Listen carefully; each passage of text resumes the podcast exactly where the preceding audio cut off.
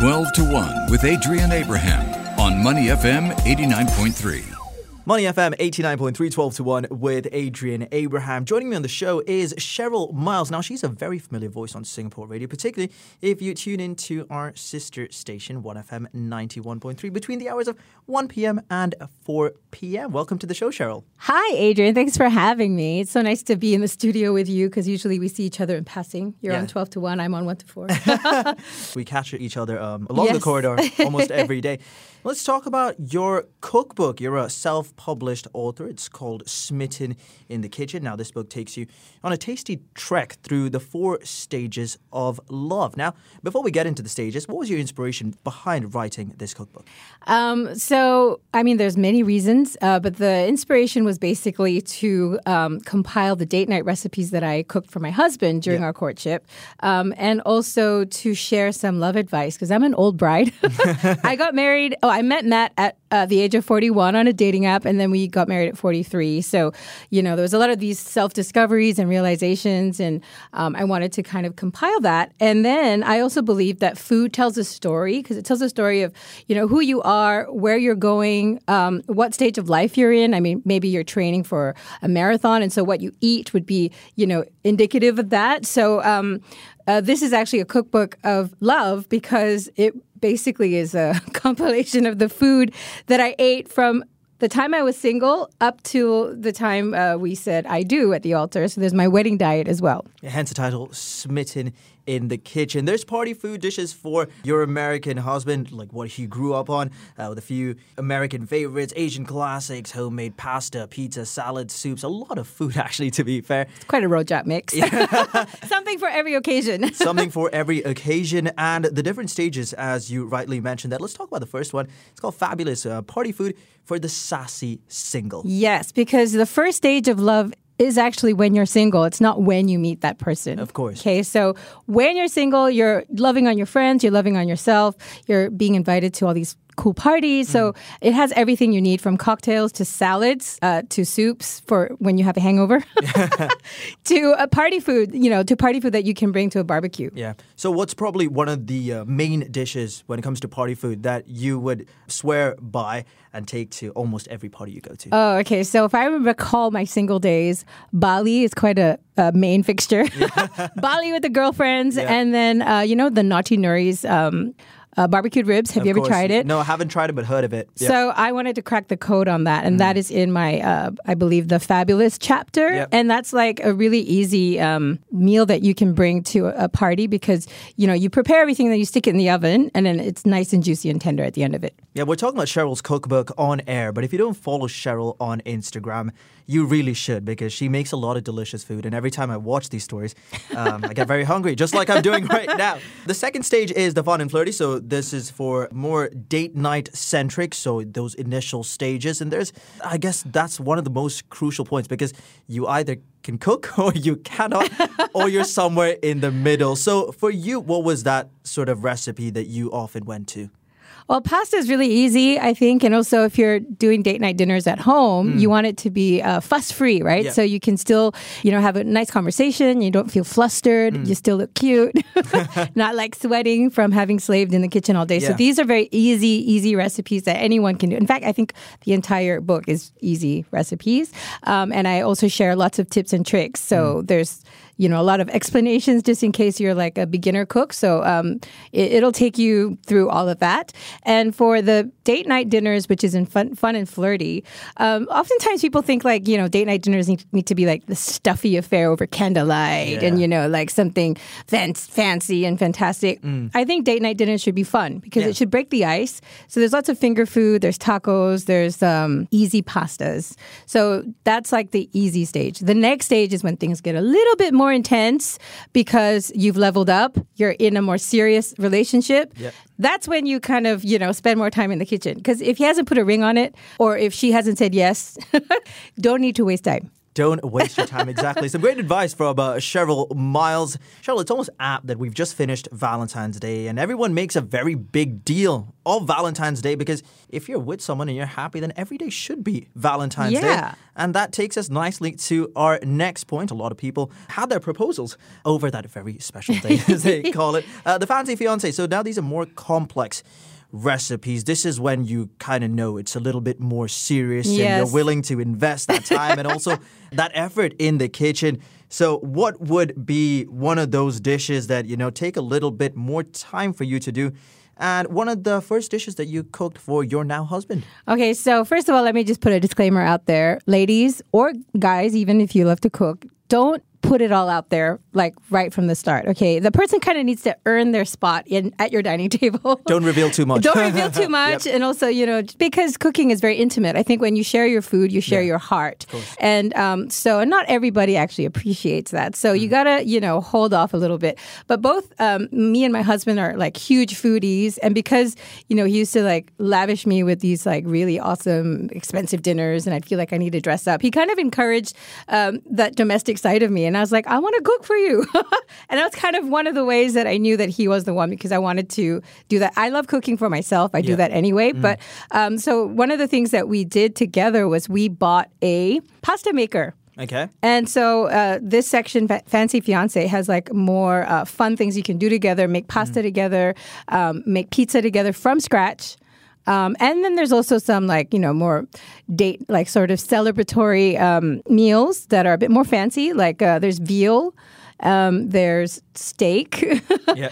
Things that I guess you might um, serve if you're doing a candlelit dinner. So that's in the third chapter. Yeah, Cheryl, you got married before the COVID 19 pandemic, and now that this book is out, and you can relate to a lot of people out there because they don't want to go out as much because of the COVID 19 numbers and the infections and whatever not. So, a lot more people are staying at home. What have they told you about your book? How handy has it been for them? Um, well, the reason I, I launched it actually also is because it kind of coincided with the pandemic, and the hope was that more people would come to the, the kitchen. But because I've only just launched it like in December, um, I, I have had some feedback. Some people love the love stories that are in there. Um, some people enjoy the practical recipes because there is really something for every occasion. You know, there's there's soup, salads, there's fancy stuff. So there's low calorie food, there's high calorie food. Um, I guess you know I, I, they appreciate that. It's so widespread. It's very varied, and it covers uh, Western and, and Asian classics. So hopefully more people will come to the kitchen and and please share your experience with me. You can always DM me or like tag me on Instagram if you do cook something at Cheryl Miles underscore. Before we get to the final stage, you also have the recipe to your mom's bread pudding in Yes. there.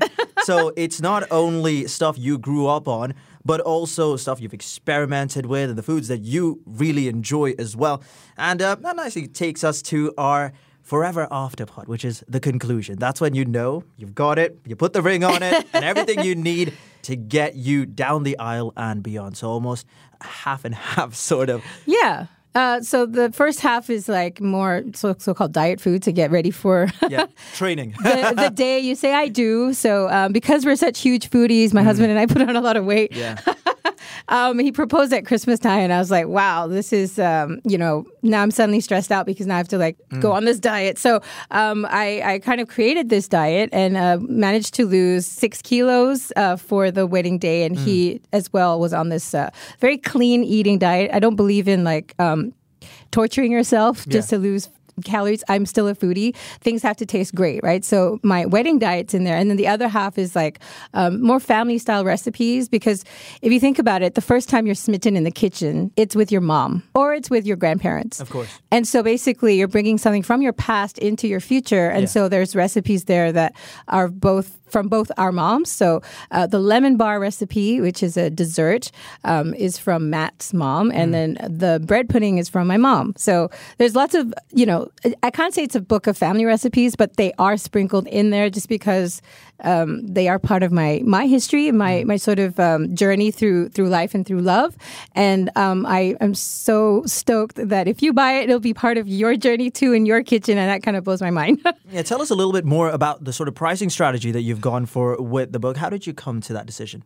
Oh, okay. So, um, so a little bit of business talk here. So, coming to this, you know, first of all, the idea of writing a cookbook, um, it, it, actually is very labor intensive and also um, more expensive than say if you're going to sit down and write a novel, right? Yeah. Because there's pictures, it's on glossy paper, and of course you want it hardcover so it like can withstand any sort of oil splashes or. and there's a nice picture of you on the on the front cover as well. Yes. Okay. so um, that side story, um, I actually was pregnant oh. at that time, mm. and we uh, started 2020 with uh, the pandemic and a miscarriage. So I wanted to keep that photograph hmm. because mm. it just reminded me of you know the the whole journey, right? The journey, um, on, the yeah. journey of love, mm. and also to share that you know women should talk about their miscarriages. But anyway, back to the pricing strategy.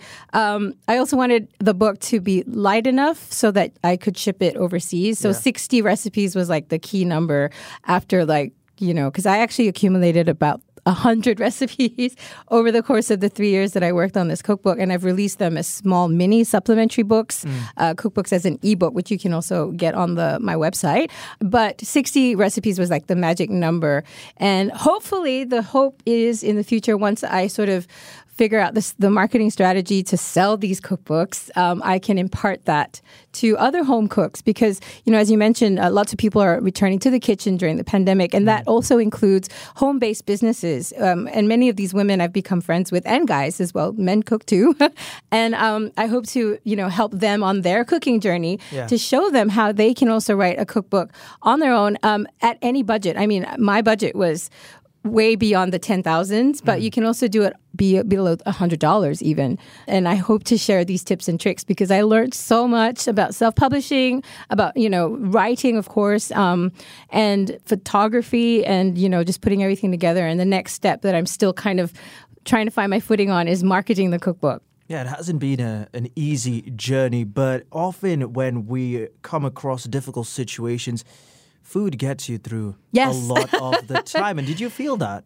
Um, I felt like this cookbook also got me through a bit of a lull period at work because okay. you know, as radio DJs, we get invited to say press conferences, you know, concerts, tastings, a lot food of tastings. tastings, and all of that got canceled, right? Because yep. you know, of safety measures and everything. And slowly it's coming back up. But I felt like I was twiddling my thumbs. I didn't really feel, you know, purposeful. you almost forget how to people. Remember after we did this whole circuit breaker period and, yeah. and we started going out again and meeting people, it just felt really weird. it felt great too. It felt great, but know, it felt also like, oh, strange. now there's a curfew. We have to go home at ten thirty. Right? Yeah. So there's some parts of it that I kind of enjoy. I, I, like coming home early. I like going to sleep early, but I missed, you know, having a busy schedule, and so the cookbook kind of filled that gap. And also the food obviously comforted me, and hopefully will comfort you through uh, your journey of love, through the pandemic, through every day being Valentine's Day if you're with someone special. yes, it certainly will be in conversation with Cheryl Miles. Helms the studio at 1FM 91.3 every weekday between 1 and 4. So great to talk to you, Cheryl, about your cookbook, Smitten in the Kitchen. I've learned a lot, and I'm sure once people get their hands on these books, then they'll be, you know, they'll explore this whole new journey and find out a lot more, not only about what's close to your heart, but uh, also improve their cooking. and you can get it on my website, um, CherylMiles.com. To listen to more great interviews, download our podcasts at moneyfm893.sg or download our audio app. That's A W E D I O. Available on Google Play or the App Store.